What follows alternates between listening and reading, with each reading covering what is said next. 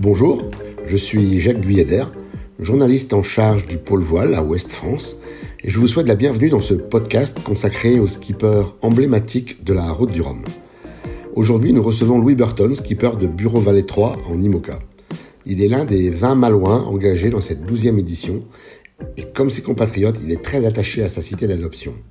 C'est dans ses bureaux, situés au-dessus du chantier Biracing, avec deux grandes baies vitrées offrant une vue imprenable sur les bassins et les remparts d'Intramuros, qu'il nous a reçus. Il nous raconte comment lui, le Parisien, s'est amouraché de Saint-Malo, comment il a contracté le virus de la route du Rhum et comment son projet s'est développé. Depuis sa formidable troisième place dans le vent des globes, ses adversaires le considèrent différemment et il l'assume très bien. Louis Burton, bonjour. Bonjour Jacques.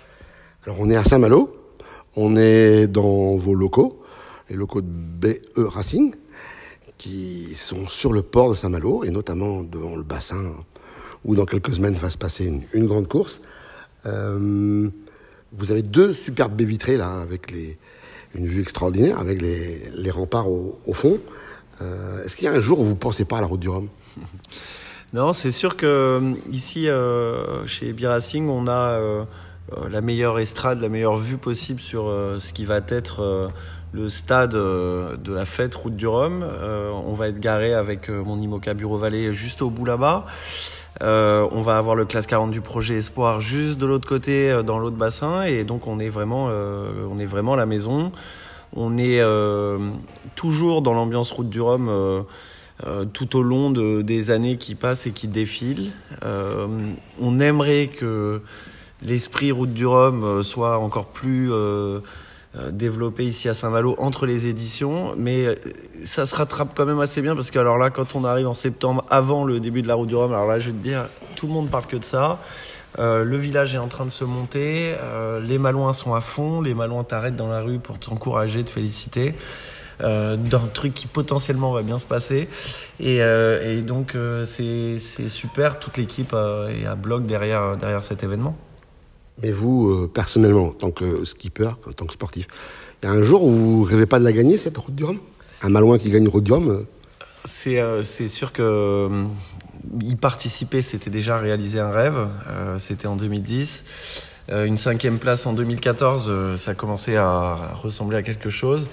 Euh, un peu cassé dans mon élan en 2018 avec un abandon. Euh, donc tu sais, euh, il faut toujours, il faut toujours se guérir. Il y a eu un très beau vent des globes entre, entre les deux. Mmh. là, le timing est bon, le bateau est exceptionnel, au niveau, une avant-saison avec des podiums oui, je te, je te, je mentirais si, si euh, je disais que j'y pense pas. Oui, je me bats pour ça. J'en rêvais. Ouais, mon équipe euh, se bat pour ça et, et j'en rêve au moins monter, euh, monter sur le podium, figurer dans, dans le top 5 et puis. et puis on se dit toujours, mais peut-être qu'avec beaucoup de réussite, les bonnes trajectoires, les bonnes décisions, avec tout qui va bien, ça reste quelque chose d'envisageable. C'est quand même une, c'est quand même une traversée de l'Atlantique, même si, euh, même s'il y a des très bons, même s'il y a des meilleurs, même si, euh, même s'il y a des bateaux neufs, il y a, tout est possible sur une transat. Alors vous êtes parisien d'origine, mais finalement, avec les années, vous êtes devenu quasiment le plus malouin des, des skippers de course au large.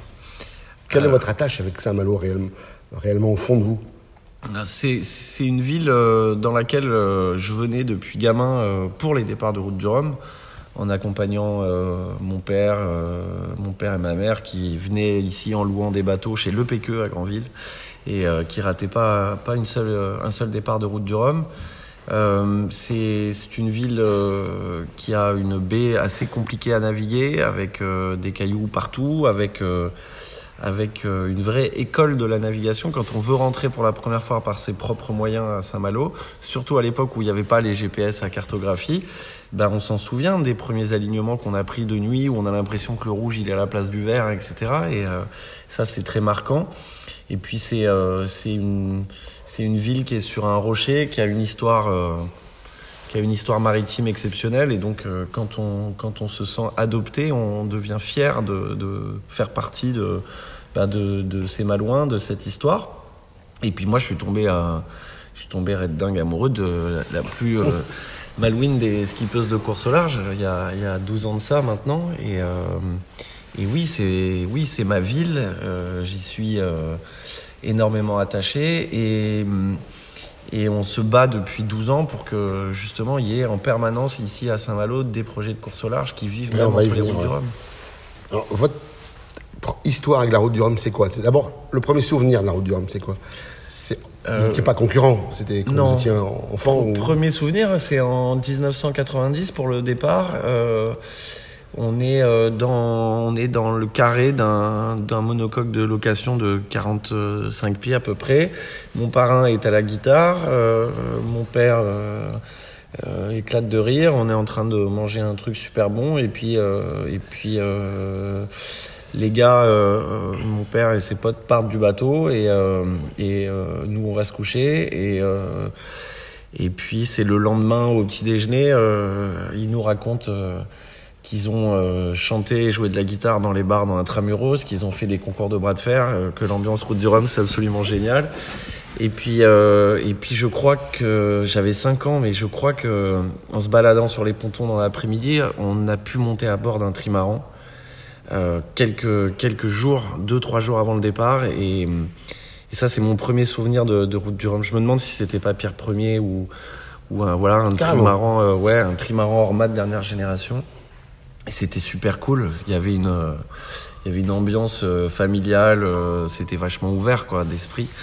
Et, et voilà, depuis ce jour-là, euh, c'est, c'est devenu un truc, euh, c'est devenu un truc vraiment euh, important, quoi.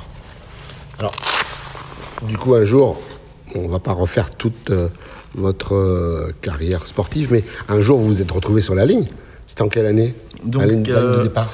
La première ligne de départ de la route du Rhum, c'est en 2010. Et c'est c'est un élément déclencheur puisque, en fait, je me battais depuis l'année de mon bac pour aller régater le plus possible sur des bateaux de 7 mètres 50, puis de 10 mètres, etc. Et puis en 2009, j'ai vu cette édition de la Route du Rhum euh, 2010 qui se profilait. Grosse communication sur les classes 40, qui commençait à être une classe très importante, et, et qui donnait la sensation que euh, ça devenait accessible, entre guillemets. Mhm. Et, euh, et je me suis renseigné, il y avait euh, déjà un site internet, des bateaux à louer. Euh, il y avait le plus vieux classe 40 euh, qui avait été construit, qui était louer, qui était aussi le moins cher. Et puis eh ben, j'ai pris attache, j'ai réservé le bateau.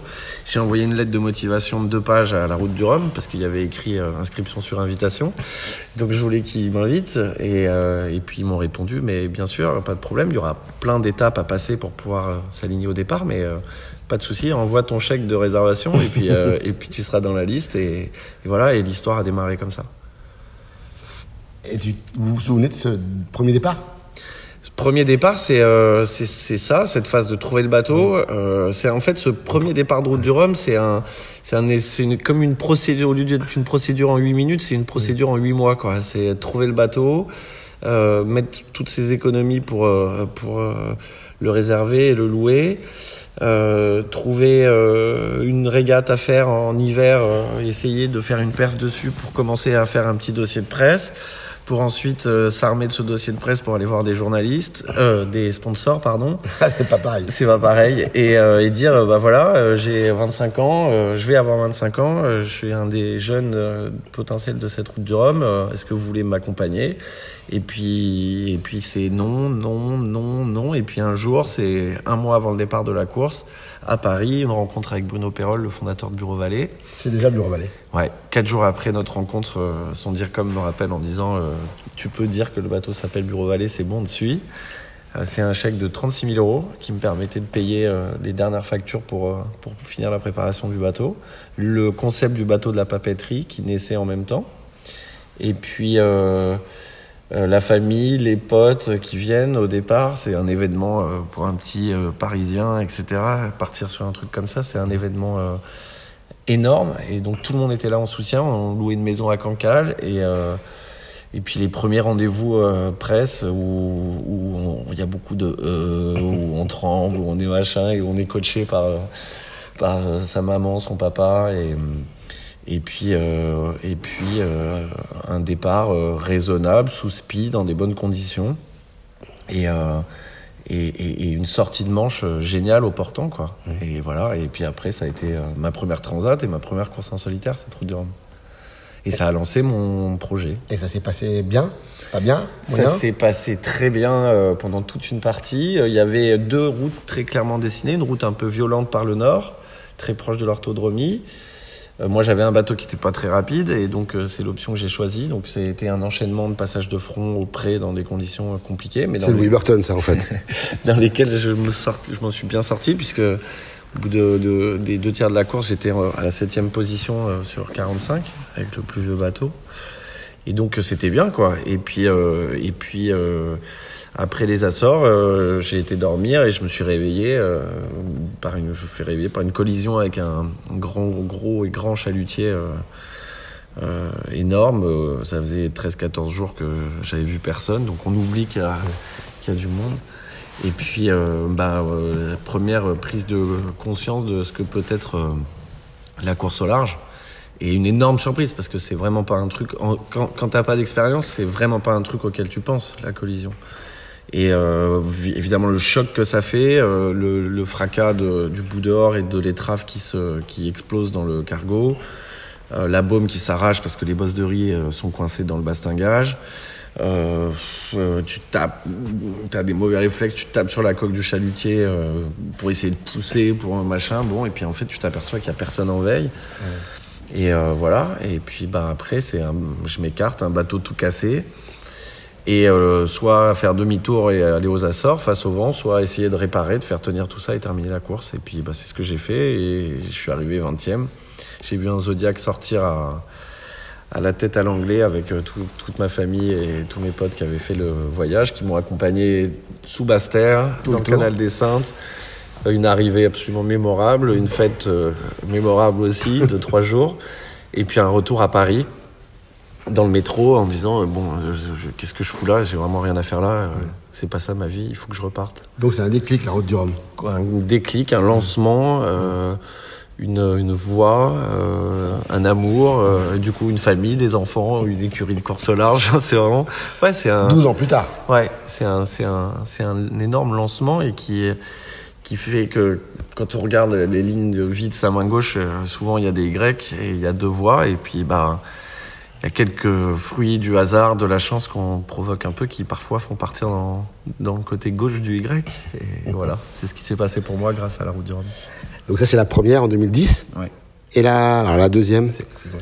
Ben, La deuxième, c'est 2014. Euh, euh, il s'est passé plein de choses entre les deux, puisque j'avais signé un contrat pour continuer à faire du classe 40 pendant deux ans.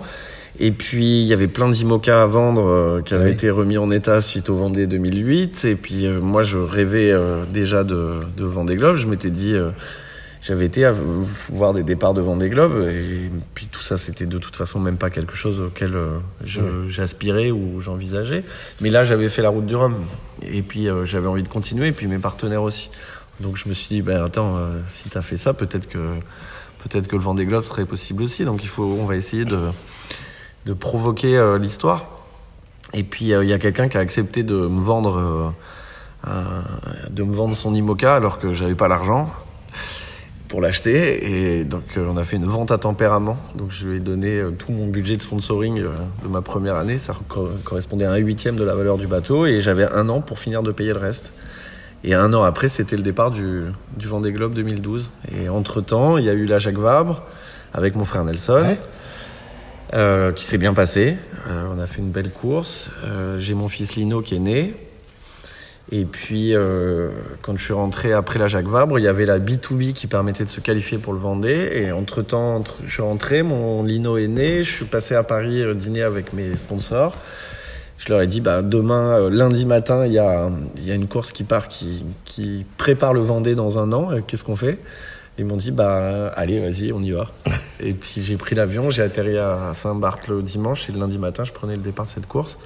J'ai fini, je me suis qualifié et puis euh, il y a eu le Vendée 2012 qui s'est arrêté pour moi très vite, mais qui m'a permis de me lancer euh, en IMOCA. Et donc euh, la route du Rhum 2014, je suis arrivé avec un IMOCA un plan phare de 2006, encore assez compétitif. C'est l'ancien bateau de Jérémy Veillou, c'est ça L'ancien ouais. Delta d'Or C'est ça, et qui Ouais. navigue toujours.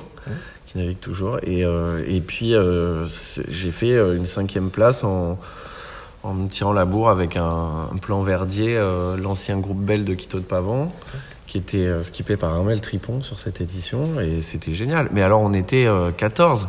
Ouais. Là, on va être euh, 37. Ouais. Donc, c'est pas le- la même échelle. Donc ça, ça c'était la deuxième, et puis Ouais. bah, c'est la troisième maintenant. C'est la quatrième. Quatrième, ah non, il y en a une qui, qui a été très courte en fait. Il y a eu euh, une euh, extrêmement courte, extrêmement violente, extrêmement décevante. Euh, on est dans le même genre de timing que celui dans lequel je suis actuellement, puisque suite à, à- au Vendée Globe euh, 2016-17 que je fais avec ce fameux plan phare, on vend ce bateau-là. Et avant le départ, on avait acheté un, réservé le bateau d'Armel Leclèche, qui a gagné le, le Vendée. Banque populaire, ouais. Banque Populaire. Et euh, donc, euh, je prends euh, le, le départ de la saison 2017 avec ce bateau. On fait une Jacques Vabre avec Servan qui, se passe très très bien. Bon, on, fait, on, on gère mal le poteau noir, donc on n'arrive pas à la place où, où on voulait être, mais, mais ça se passe très bien. Et c'est encore un bateau très très performant par rapport au reste de la flotte. De la flotte. J'ai un peu plus de budget qu'avant, euh, j'ai des bonnes voiles, etc. Et je pars, euh, je pars vraiment avec le couteau entre les dents. Et ça s'arrête hyper violemment avec un foil qui, euh, qui arrache son puits et avec une grosse voie d'eau.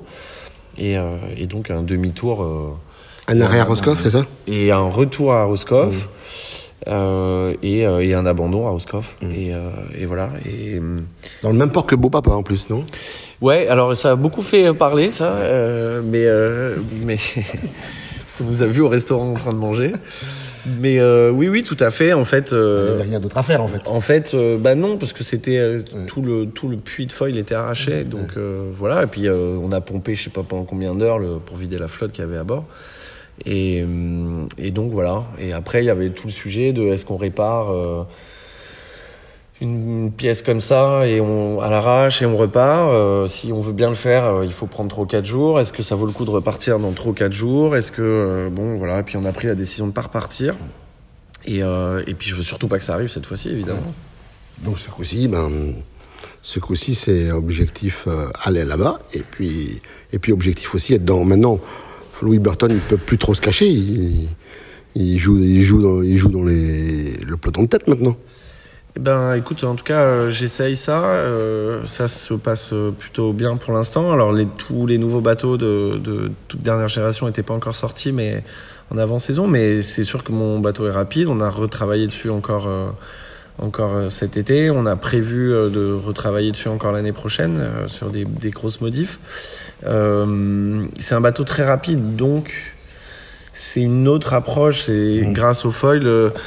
Euh, tu sais que tu sais que tu peux en, tu peux en garder un petit peu euh, et même il faut en garder sous la pédale quand euh, les conditions sont sont très difficiles parce que euh, ben déjà faut trouver les freins parfois mais comme c'est un bateau ensuite très rapide à toutes les allures tu te dis que tu peux être raisonnable quand c'est trop dur parce que tu vas avoir tu vas avoir de la puissance et, Pour la suite. et de la vitesse pour la suite Alors, vous, vous êtes, vous êtes installé ici à Saint-Malo. Vous n'avez pas beaucoup de partenaires d'entraînement ici. On se dit que c'est presque dommage qu'un port comme Saint-Malo, euh, avec autant d'infrastructures, un emplacement aussi idéal comme ça, il n'y ait quasiment qu'un seul projet IMOCA. Vous êtes le seul ici. Euh, oui, on est le seul projet IMOCA. Euh, il, y a, euh, il y a eu beaucoup de, de volonté de développement euh, à Lorient-la-Base, euh, à Port-la-Forêt bien avant aussi. Je pense que je pense qu'il n'y a pas grand-chose à faire pour que Saint-Malo devienne euh, très attractif pour, euh, pour les autres projets. Euh, il faut que les infrastructures soient, soient entretenues. Euh, c'est prévu, je crois que ça y est, c'est, c'est parti pour 2024, que les quais soient corrects, que les, les, les skippers puissent mettre leurs bateaux dans des bâtiments, des choses comme ça, enfin des choses assez basiques. Je crois que tout ça est prévu. Ça devrait permettre de, de répondre à une demande qui est en forte croissance. hein. Il y a pas mal, de, pas mal de projets qui sortent assez régulièrement. Euh, nous, on est pas mal sollicités maintenant euh, pour accueillir d'autres bateaux, donc on espère que ça va, que ça va se débloquer. Euh, et euh, il y a quand même de plus en plus de classe 40 qui s'installent ici. dès lors que dès lors qu'il y aura des projets qui vont vraiment être capables de vivre entre les éditions de, de Route du Rhum, alors on va pouvoir euh, mutualiser des moyens pour s'entraîner, etc. etc. Euh, ça fait 12 ans qu'on y croit et, et on va pas s'arrêter maintenant, surtout que, surtout que les autres ports commencent à être bien pleins. Ouais, Lorient est plein, enfin, le port La Forêt, il n'y a pas beaucoup de place non plus. Mais surtout, c'est pour vous euh, ce manque de presque de, de pas de concurrence, mais de de, de, partenaires en fait. Euh, quand on est regroupé dans un port comme à Lorient ou à Port-la-Forêt ou ailleurs, on a des, partenaires pour aller euh, sortir en mer et se comparer et s'entraîner. C'est une espèce d'émulation que vous avez peut-être pas ici euh, cette émulation qui vous permet de vous vous jauger plus souvent et plus sur le plus long terme. Alors il y a dans le contexte de du regroupement des choses positives et des choses négatives.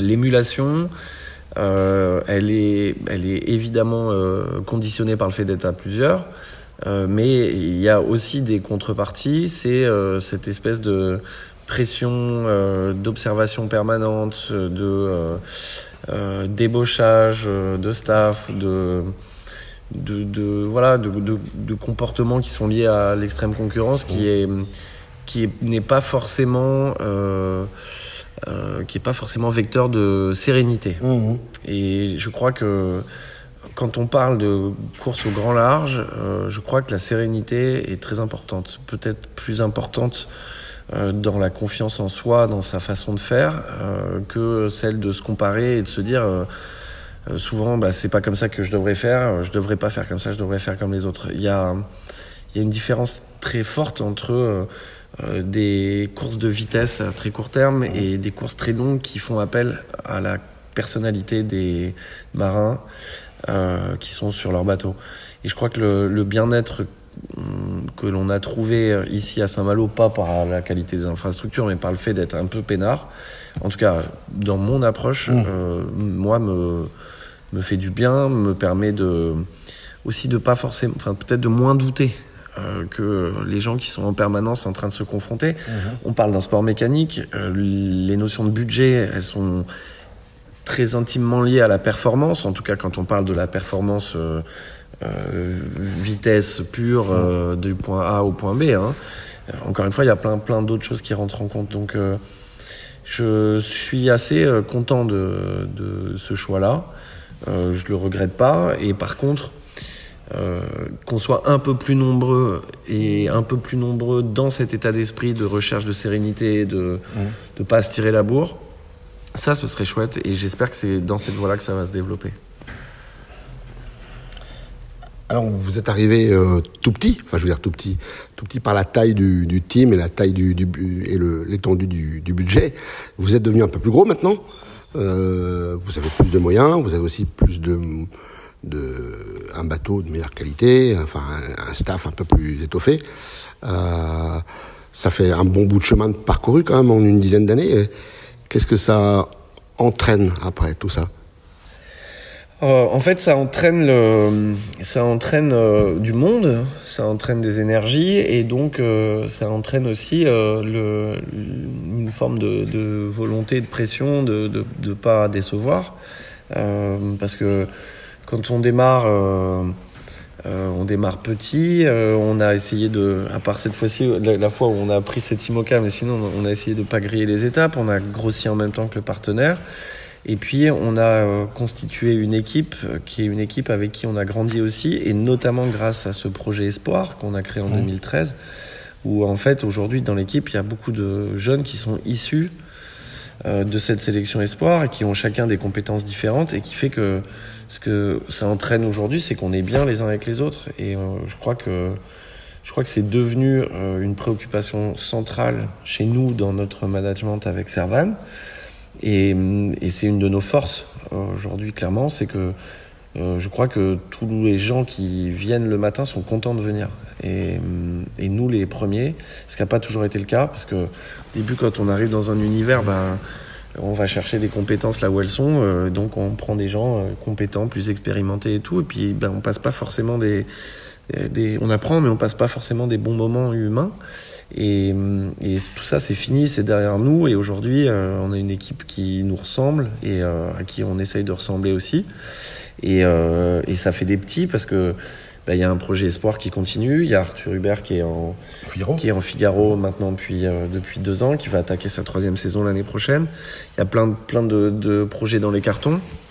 Et et donc, ça entraîne juste une forme de responsabilité qui est de de de, de pas euh, de pas vouloir trop en, trop en faire pour pas décevoir les partenaires et de pas vouloir trop en faire pour pas non plus mettre euh, tous les gens euh, qui sont avec nous à bout de force, de fatigue et de rester dans un équilibre voilà de vie. Et puis puis en réalité le fait que ça, que ça existe depuis 12 ans, que ça se soit développé comme ça, que les résultats sportifs soient euh, crescendo, pas que pour l'IMOCA, hein, parce que Arthur il finit euh, dans le top 10 de, de, la solitaire. du Figaro en ayant, en ayant fait euh, podium des bisules l'an passé, etc.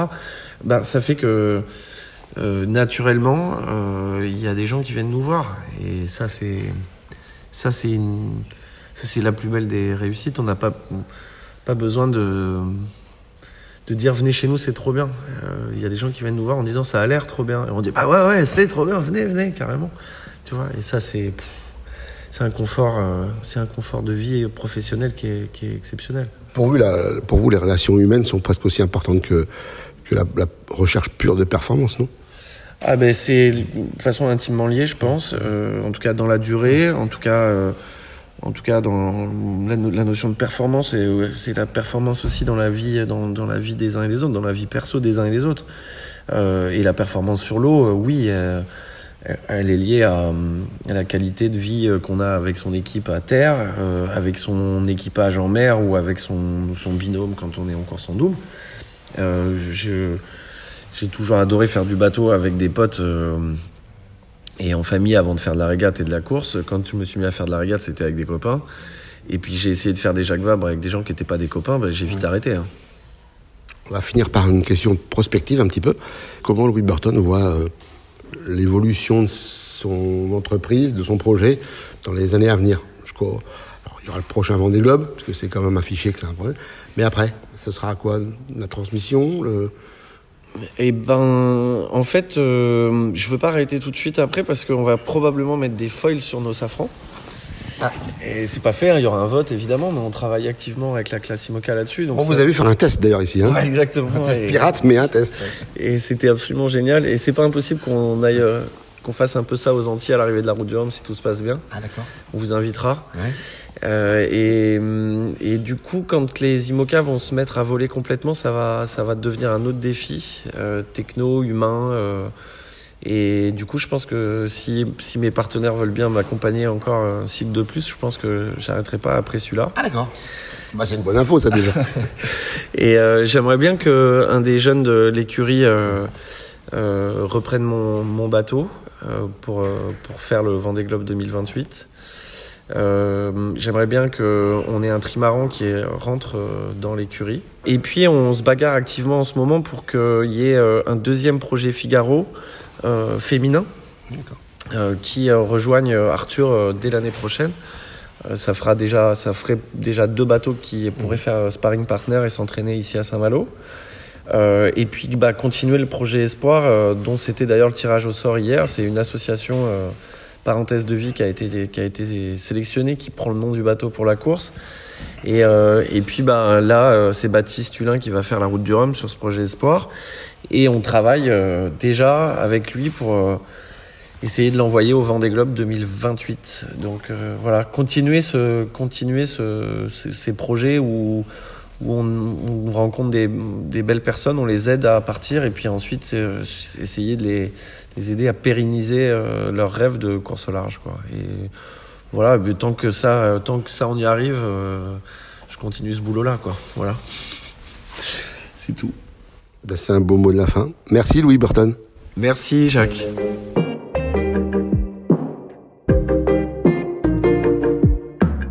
Retrouvez cet épisode ainsi que nos autres productions sur le mur des podcasts et aussi sur notre application Ouest France. N'hésitez pas à nous mettre 5 étoiles si vous avez aimé ce programme.